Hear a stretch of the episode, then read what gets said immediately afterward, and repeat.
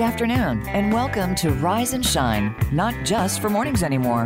Do you want to help make the world a better place but don't know where to start? Join us as we explore the possibilities on today's show with inspiring guests, uplifting music, and new ideas. So let's get started. Here are your hosts, Lorianne Rising and Uncle Mark Olmstead.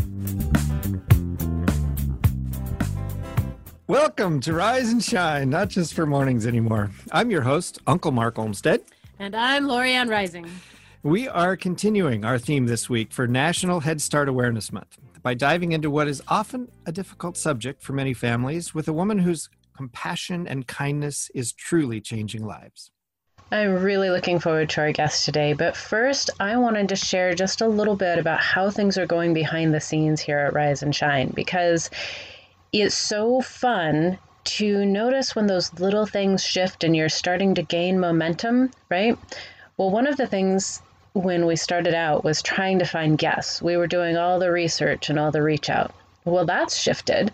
We're starting to get inquiries, which is really cool.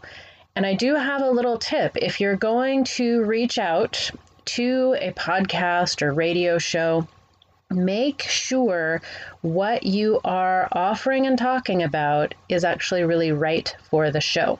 Like we talk about creating a future that works for everyone and breaking down old paradigms and uplifting voices that aren't typically heard in our culture.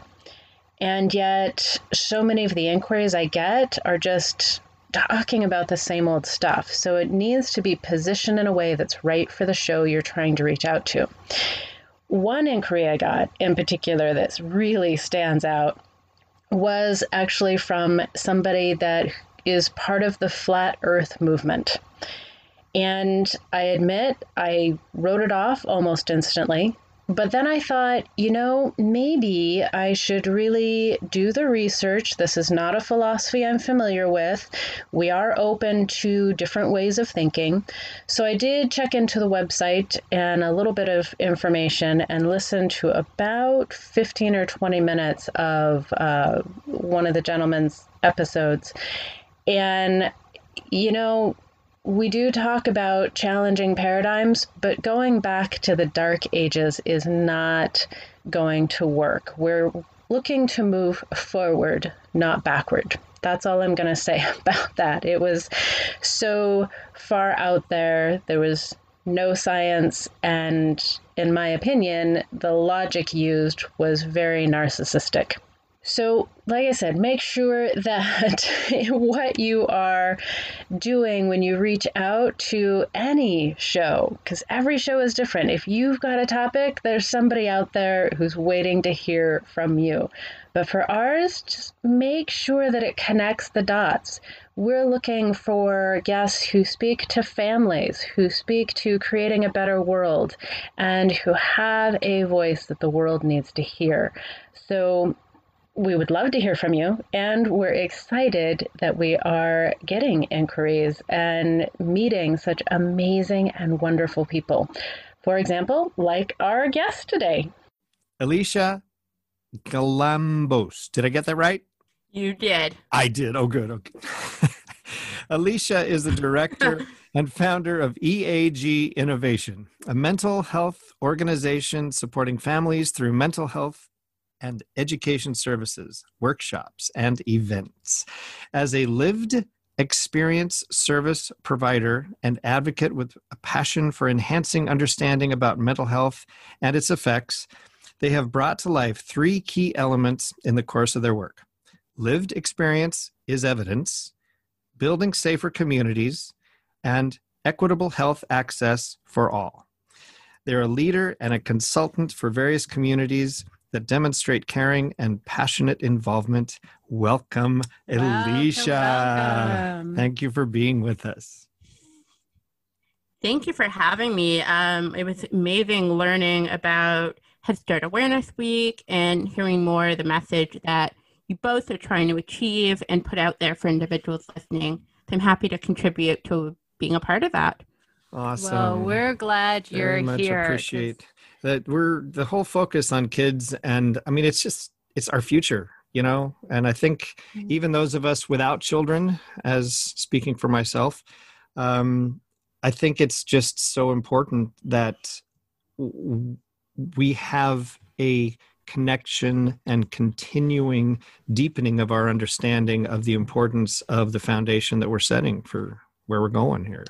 Well, that and and mental health is something that's not typically talked a lot about, and so much of it it, it can be really invisible. I mean, I, I had that experience myself, and I'm grateful you're here to help open that conversation and allow families to you know basically get rid of the stigma there's so much shame and guilt sometimes mm-hmm. around it so i'm really glad you're here and i'm curious i mean tell us a little bit really i mean first of all what does eag innovation really do? What what are what are what's it stand for what's your gift off? to the world?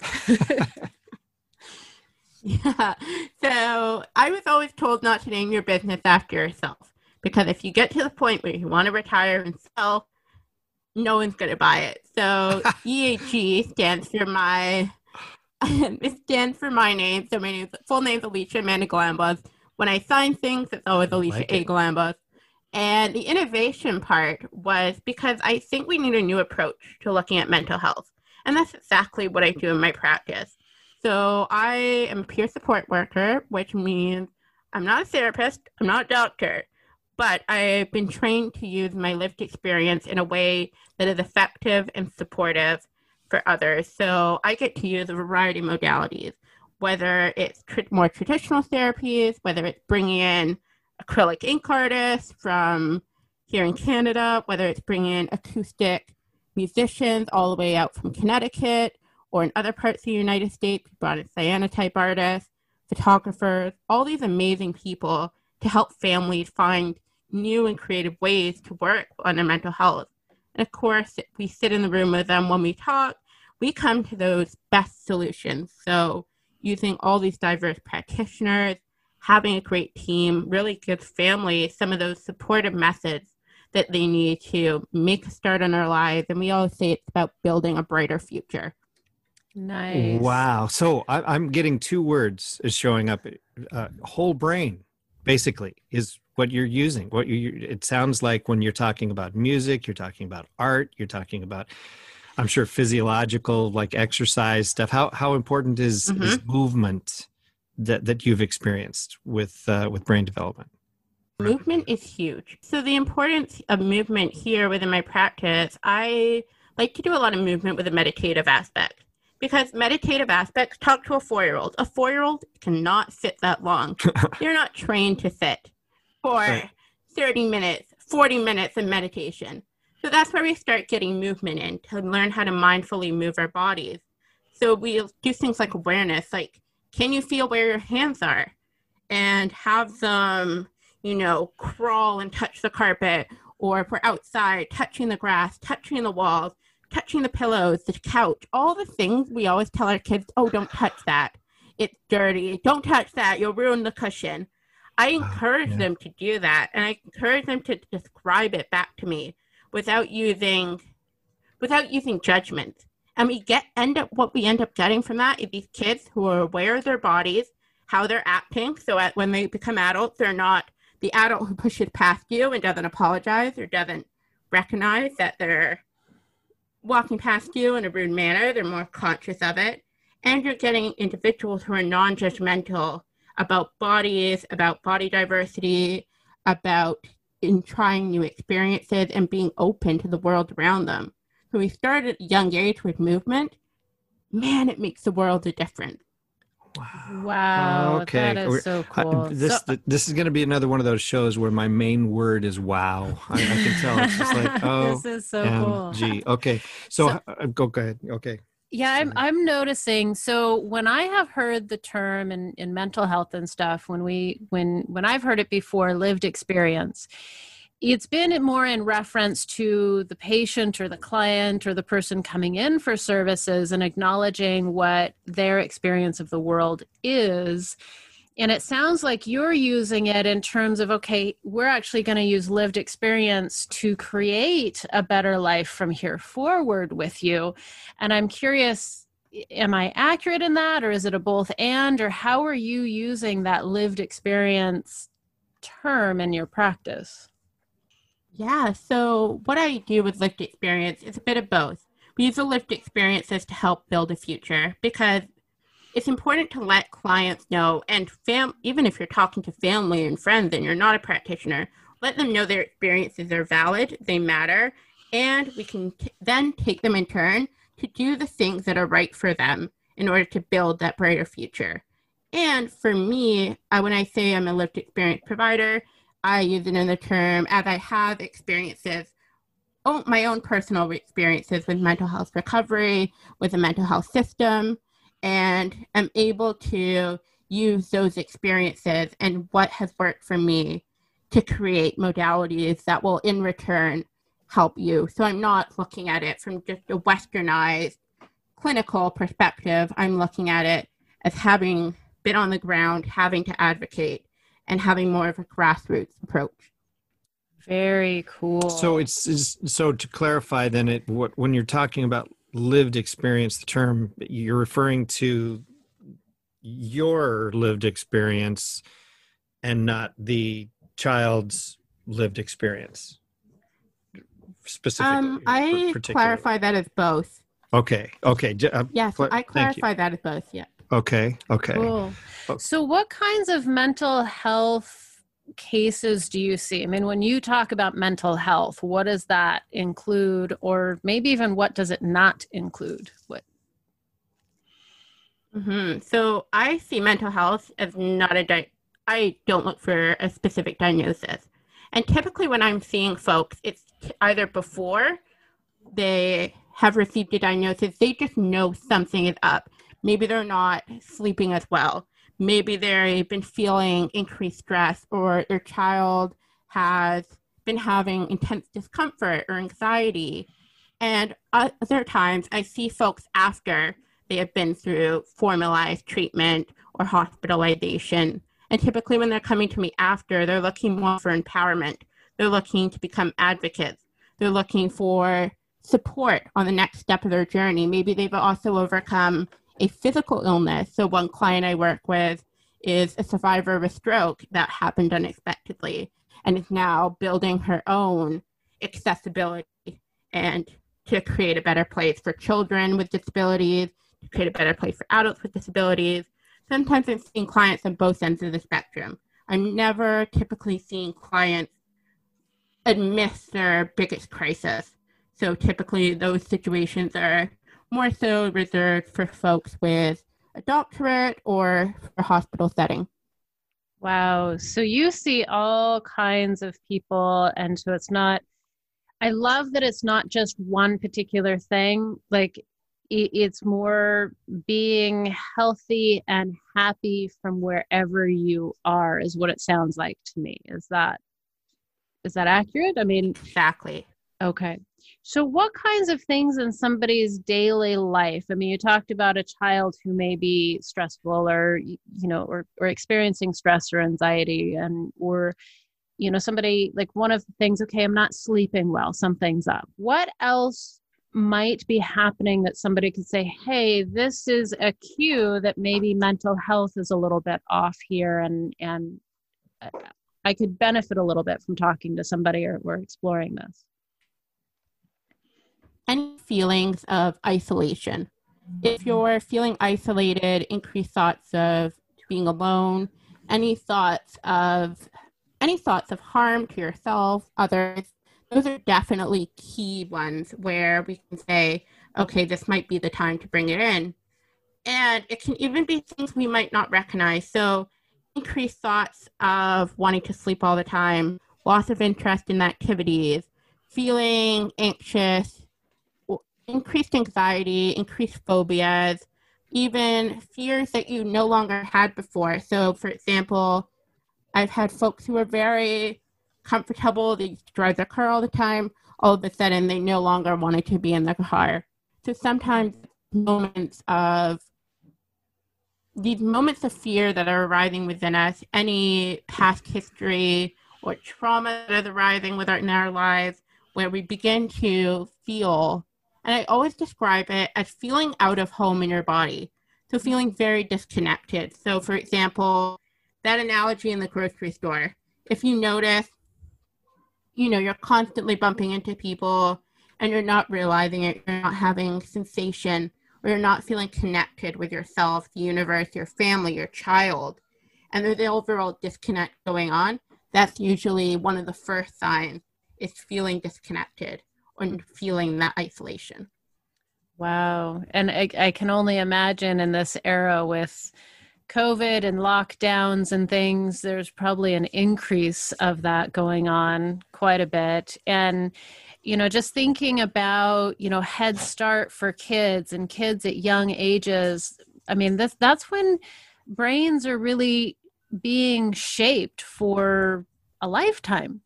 So, how might parents be able to understand, like, gosh, th- something's going on with my child? How, you know, specifically for kids, mm-hmm. what are they acting out? Are they, you know, gosh, their pattern suddenly shifted? I mean, what kinds of things can parents look for, you know, in the younger ages? So the interesting thing with that is a lot of the things we look for can also be signs of physical illness too.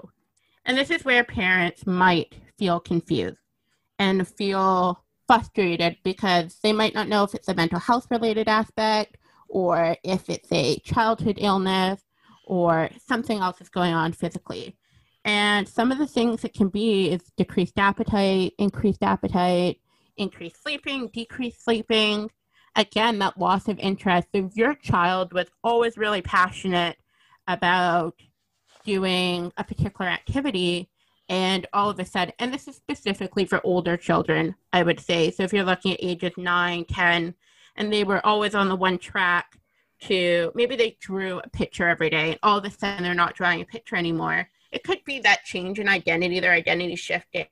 And it could also be your child is feeling depressed anxious, any increased thoughts of perfectionism, so always feeling like they have to do everything right, especially now with back to school, increased increased and intense pressure on themselves, any exhibiting exhibiting behaviors of violence or using words like I want to kill you, I want to kill myself. And that's the thing is kids begin to kind of explore guns and create with things like Legos or blocks, if you find they're having some of these increased behaviors that are more inclined to violence or actively expressing violence, that's definitely a point that you want to get help.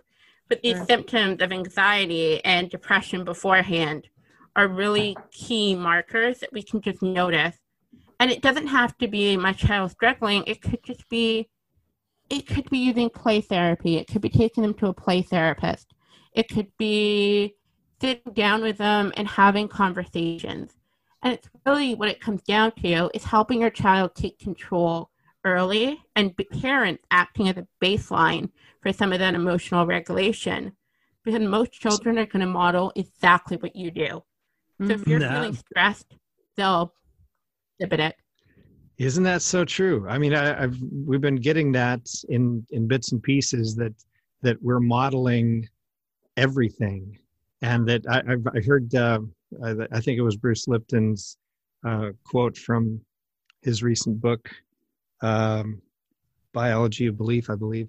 Anyway, um, he, when he's talking about that kids up until age seven, I believe, don't even need to be taught because they're just soaking up everything in, in you know like a video camera like mm-hmm. just just recording everything directly into subconscious and it's it's just it's incredible to even think like that that that that what we do around a child matters that much that that everything is being just completely taken in and absorbed and and processed and and is going into that that permanent subconscious mind that then formulates the entire life of that human being that, that that those first seven years are really that critical and and it's just it's mm-hmm. been uh, kind of this uh, this revelation education understanding process that i've been going through with the the the evolution of this kid's book you know the sunbeam uh, to to get that out and and to try to understand you know why i've been handed this you know kind of this project basically to do. But I, i'm kind of if you could i guess if you could speak to to some of that importance or or the or what maybe what parents can do on a on a regular basis to I, I guess i guess i see it as as a as an opportunity like having a child must be more like having a growth opportunity to really become a more of a complete adult and a complete human being mm-hmm. through the process of demonstrating training you know for your kid i mean is that kind of i mean mm-hmm. is that do you deal with uh like i know I, am a i'm more familiar dog training you know i mean you, you got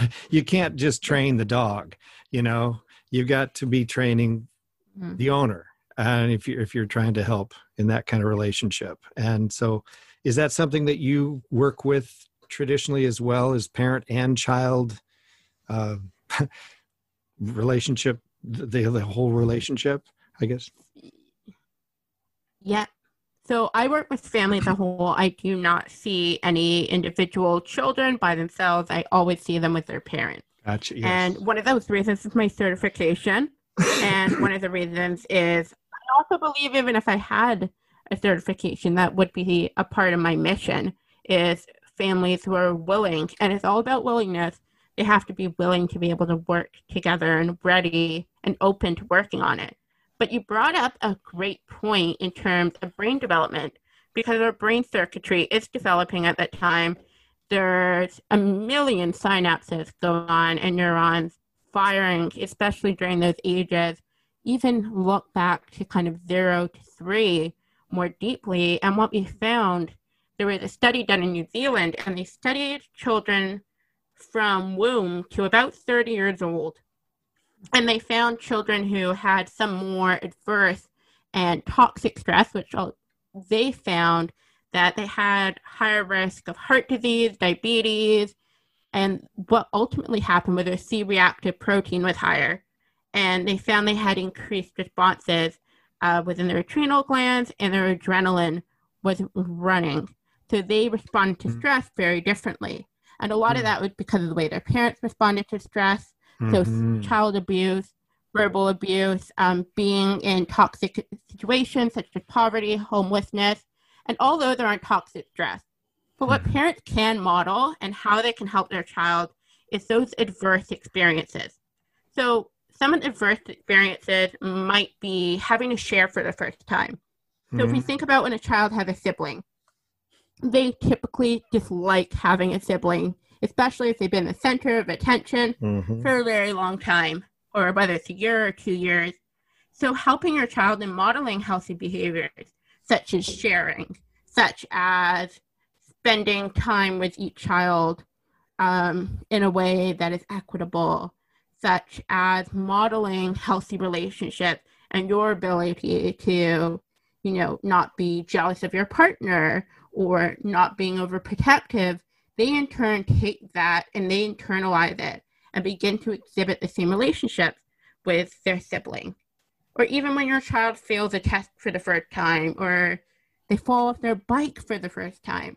All these adverse experiences, if you tell them, you know, say cry and let's say with a bike they skin their knee and you go there and you know you start making a big deal about it and you or and that can be done in two ways. You might say, you shouldn't have fallen. I'm angry at you. I'm disappointed.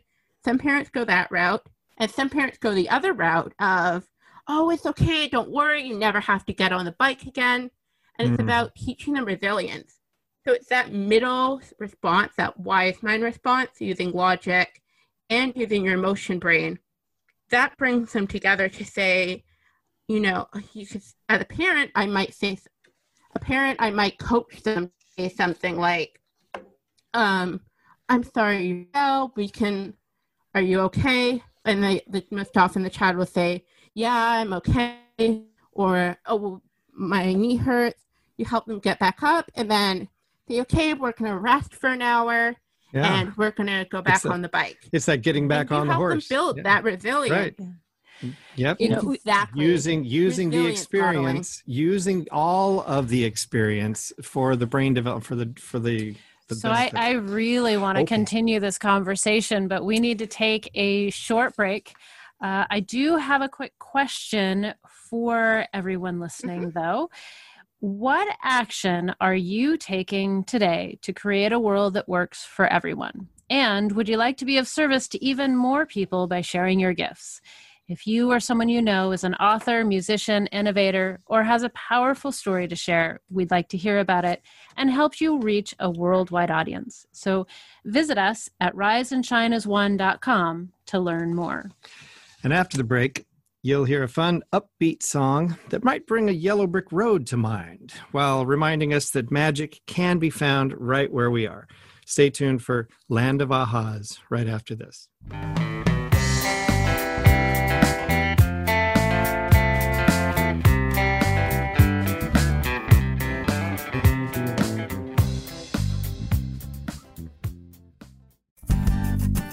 changing world, how can you protect the self esteem, confidence, and dreams of the children you love in just five minutes a day, even from a distance?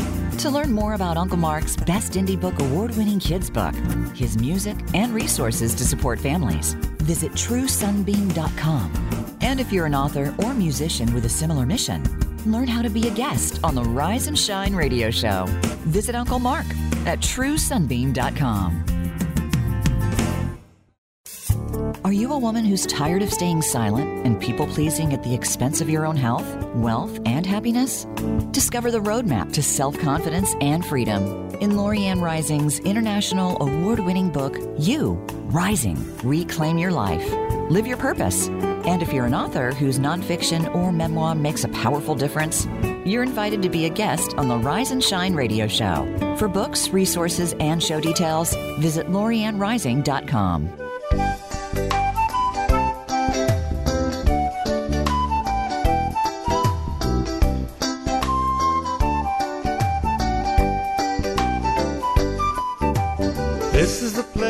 dreams come true, a place where they don't make flaws. Our day to day life is our living proof. We live in the land of ahas.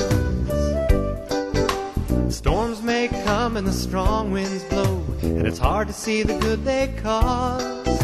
But you'll understand when you finally land here in the land of ahas.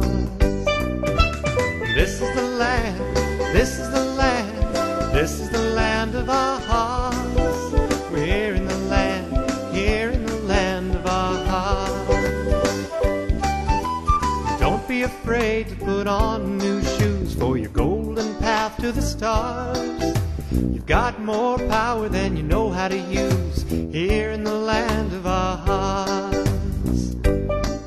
There's so much living in a life to do, just learning universal laws.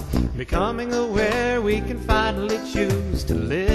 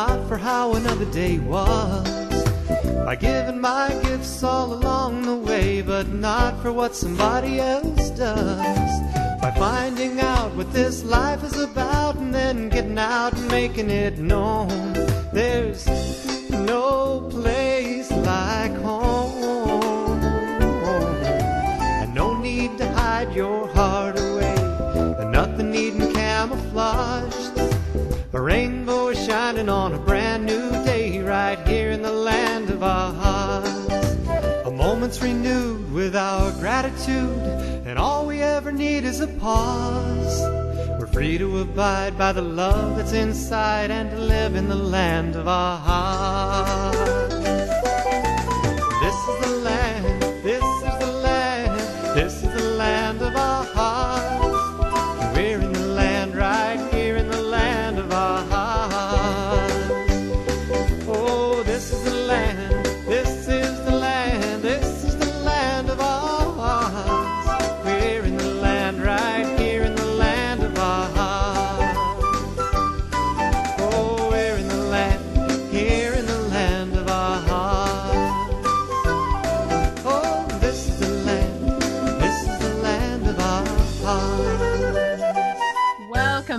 You're listening to Rise and Shine, and that was an original by our very own Uncle Mark called Land of Ahas. You can find it on a Star Child CD and download it from his website at truesunbeam.com. We're continuing to honor National Head Start Awareness Month with our guest, Alicia Gal- Galambos. Galambos. Oh, Yes. I messed it up again. Gal Galambos with EAG Innovation.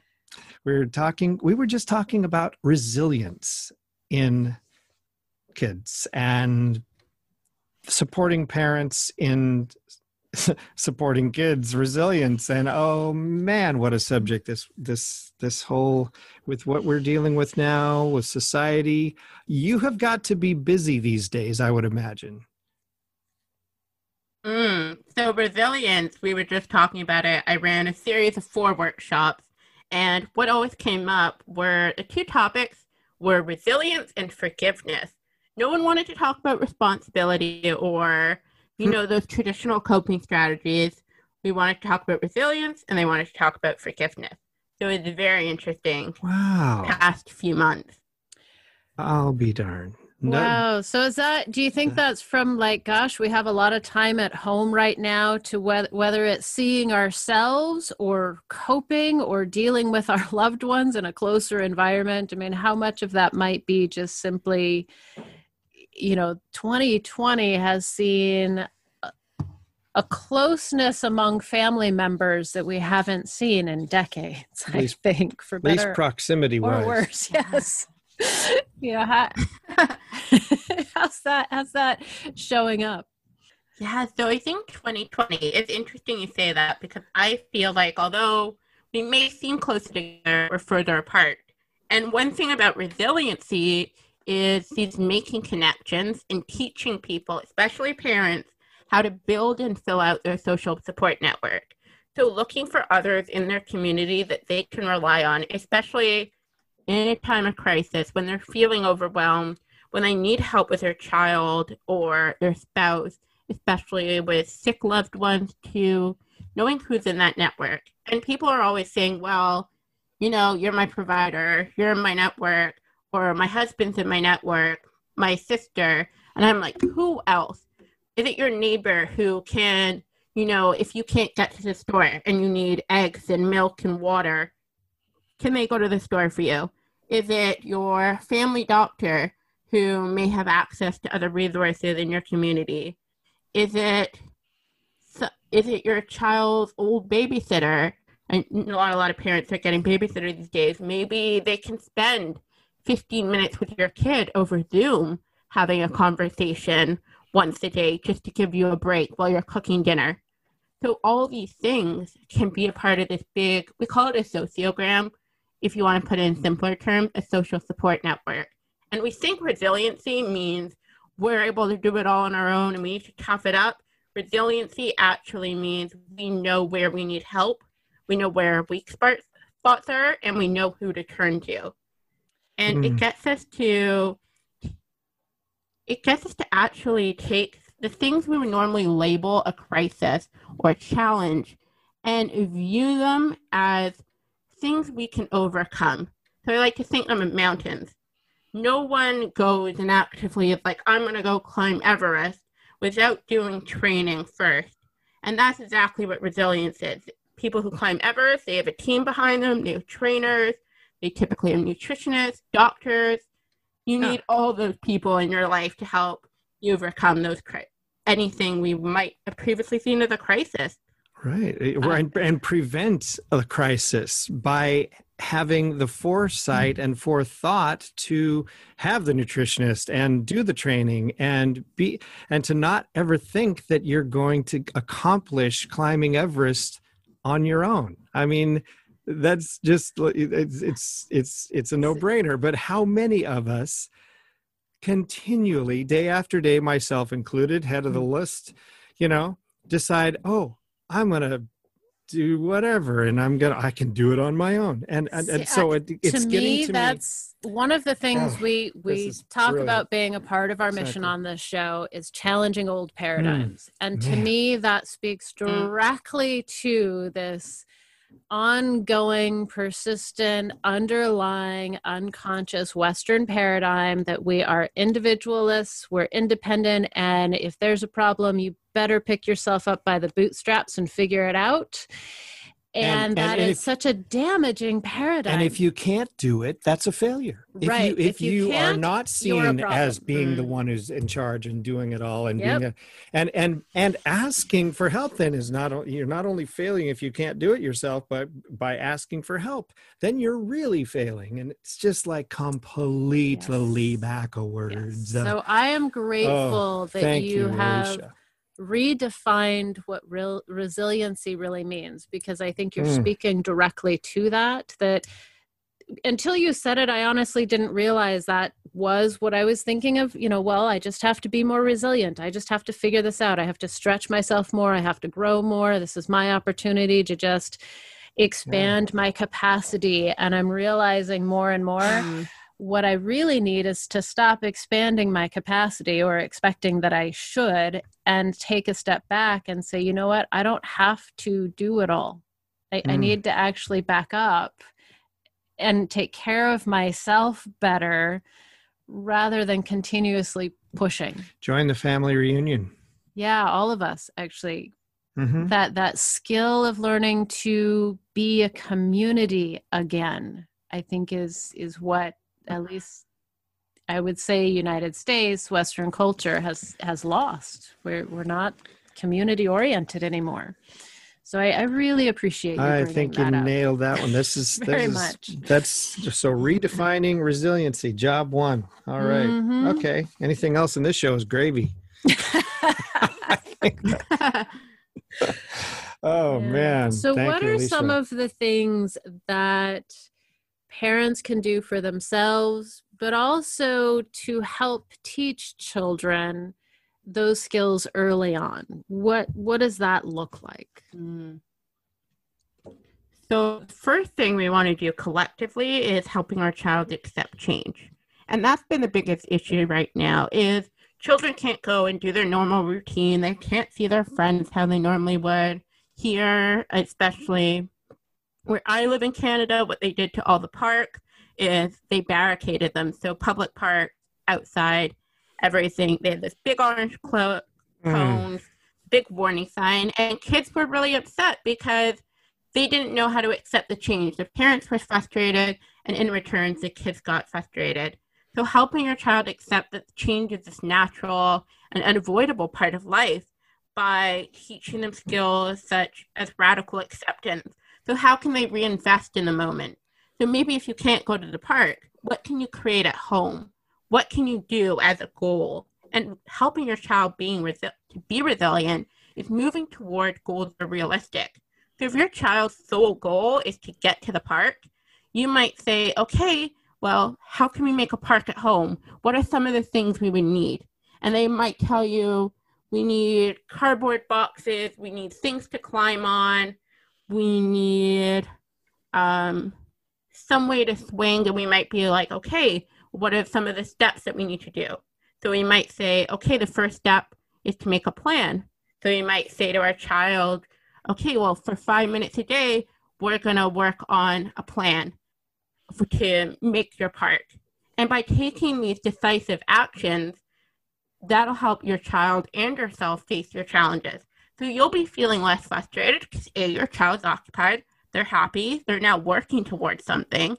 And working towards something is really an act of resiliency. 'Cause Developing resiliency is helping your child look for opportunities that promote self discovery. Mm. And right now, what I've seen a lot of parents doing is books, crafts, um, even having them explore and invent and create things in a new way. And that's one way. Even t- if you're living in a warmer climate, getting them outside, letting them feel the grass and nature, letting them play with different activities. I had one person tell me they let their child play with a bowl of flour, and the child loved it because they're two and they're exploring what flowers feels like, what can be done with it, the texture, the volume, the malleability. And as your child's discovering, they begin to nurture the positive view of themselves and their abilities. So they believe they can do things. So if they make a little mini play area in their home, you might be thinking in your head, well, that's not really a park. But to them, it's the best thing they've ever created. So now they believe they know how to plan, they know how to be responsible, they know how to create, they know that they have good ideas. And when they go back to school and are able to experience things opening up again, they're able to keep these things in perspective and context. And through there, they're now hopeful. They're now having hopeful feeling about their life. They're less depressed. They're less anxious. And together, you're taking care of yourselves. So you're giving your child what they need.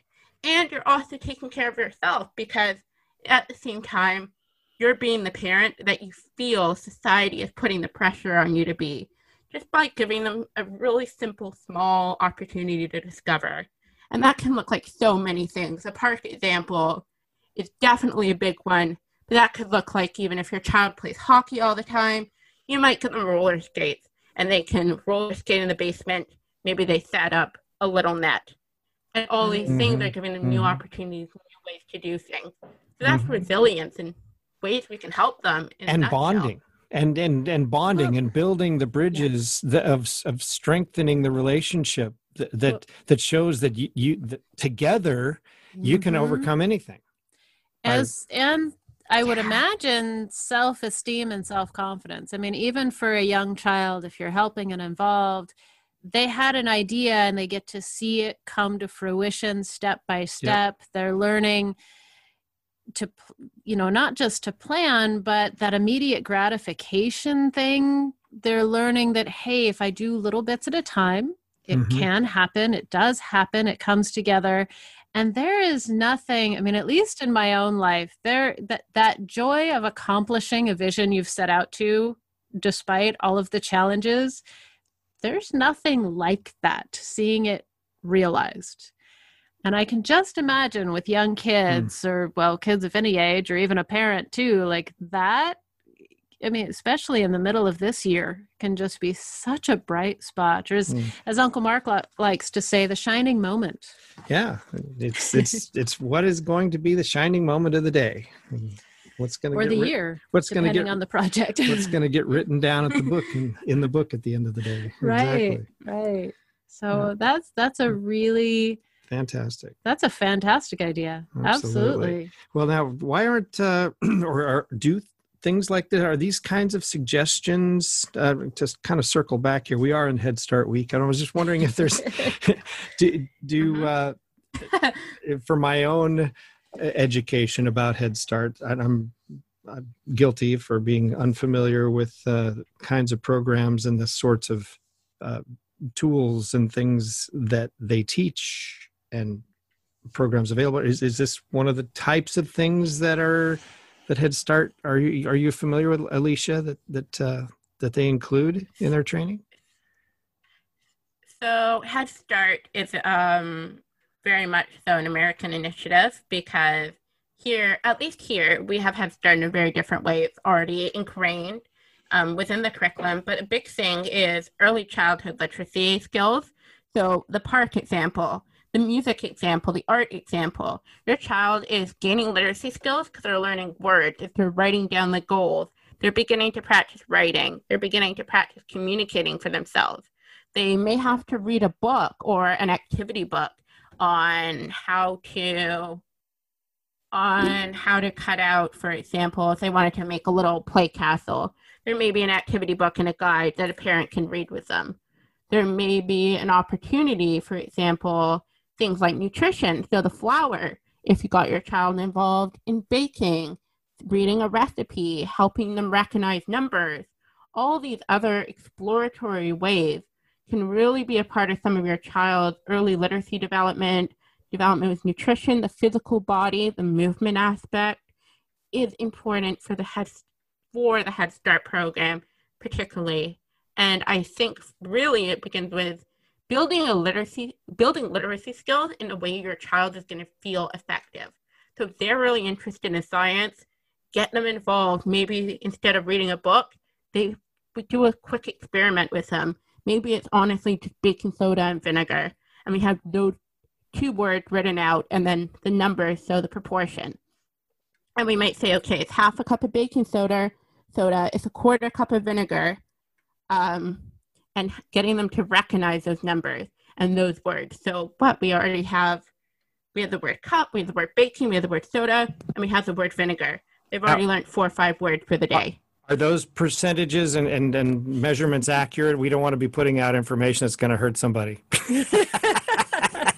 I don't know, but I, Uh-oh. know the Okay, reaction. with okay. So be su- vinegar. Be sure to check on those numbers before you do you mix this at home, folks. Okay, just Um, I made it up. I honestly wouldn't go during more than a teaspoon, to be quite frank with you, because we know that's an explosion. right, right. Okay, okay. I just just a wild thought jumping in, not to interrupt. I, I apologize for interruption. No, Oh. it's it. I love the suggestions and Absolutely. you know Head Start in life itself. I mean, the Head Start program here in the U.S. really is a wonderful and amazing program, and it is National Head Start Month, actually, all of October. Uh, so we have been talking about just a wide variety of ways to give children a head start in life, and so these suggestions i mean it's it's really about a total brain development process it sounds to me what you're really talking Mm. about that when we get our kids into activities that they're totally engrossed in and interested in they're using all of their brain and body. And that sounds like that's the healthiest way to help them develop for lifelong success. Is that accurate? Is that would would you add to that? Yeah. Absolutely, that's accurate. Um, the more we get them involved in the things they enjoy, the better equipped they are for other learning experiences, the more resilient they feel because when you're giving something they enjoy, they're more likely to want to achieve that goal, they're more likely to want to perform. And when they achieve it, they realize, hey, I can do hard things. And the amount of times I have to talk to adult clients and others in my life about hey you can do hard things we can do hard things together it would it would have been great in their past experiences if their parent helped them through that or a teacher or a mentor or a guardian or a caregiver. It doesn't always have to be the parent. It can be any adult in the adult in the child's life who's able to act as a baseline and able to support them in that resilience building.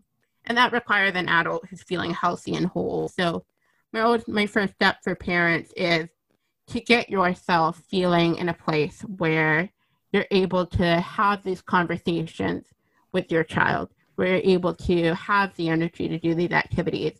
If we're not feeling good as caregivers, we're not, we're, that baseline is going to be off for a child. And and how important would you say tools are in supporting parents? And uh, I, I'm I'm thinking in terms Uh, of of books, uh, in terms of of um, you know places to go that that maybe do you have resources that you would recommend websites for instance or the kinds of things that uh, that that uh to support parent support sites yeah.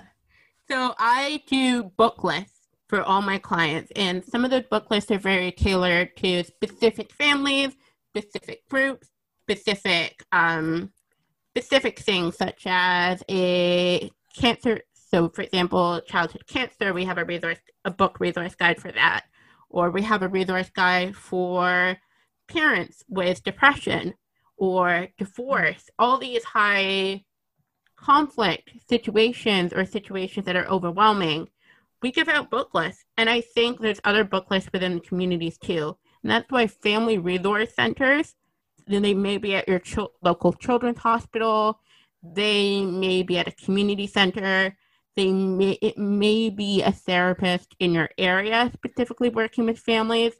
But that's one of the things I do within an educational consult is start giving families those book lists because books, videos, music, all of these things, activities are what families need. They're tangibles that they can take away. Sometimes talk therapy, traditional therapy is not for everyone. Yeah, definitely. sense. Well, we're we Thank are getting it to the end of our time today, and just real, real quick before we go, where can listeners connect with you and and access some of those resources? Yep. So they can access me at EAG Innovation, I N N O V A T I O N, on all social media platforms. If um, client, if you'd like to book, we do have those free 30 minute sessions. Uh, feel free to head into our calendar on our website, which is www.eaginnovation.com, and we're happy to give you some of those resources available. Wonderful. Fantastic. Well, thank you Very so very, very much for being here. And we, we are going to put those links on our website as well. So make it easy for everybody. And we are just so grateful for everything you've shared today with us. And for the new definition of resilience. yes, absolutely. That's most important, I think. And uh, by the way, You're welcome. Thank you, thank you. so, to our listeners out there, uh, just wanted to check in. Did you know that we have launched services for authors, musicians, and innovators who are interested in expanding their audience? If you or someone you know uh, has services and you want to reach a worldwide audience with your message, visit riseandshineasone.com to learn more. And if you've enjoyed today's show and would like to see if there's perhaps more behind the scenes details on today's guests or from pre- previous shows, check out our fan club. And you can connect with us on social media networks at Facebook, Twitter, Instagram, and LinkedIn by searching Rise and Shine as one, the number one, or visit our website, riseandshineas1.com, and use the links on the Contact Us page. So, when you do this, you are helping us continue and develop great content, reach even more people, and keep the show going, of course. And we love connecting with you. So, Absolutely. thank you once again for being with us today, Alicia, and to our audience. We really actually would not be here without you. Absolutely. And remember, until next time, Wherever you are, there's always time. for remembering to Rise and shine. Take care.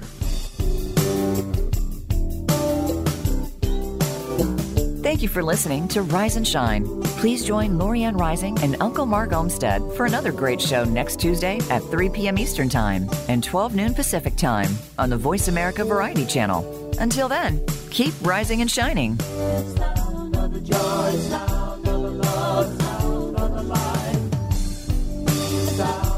joy sound.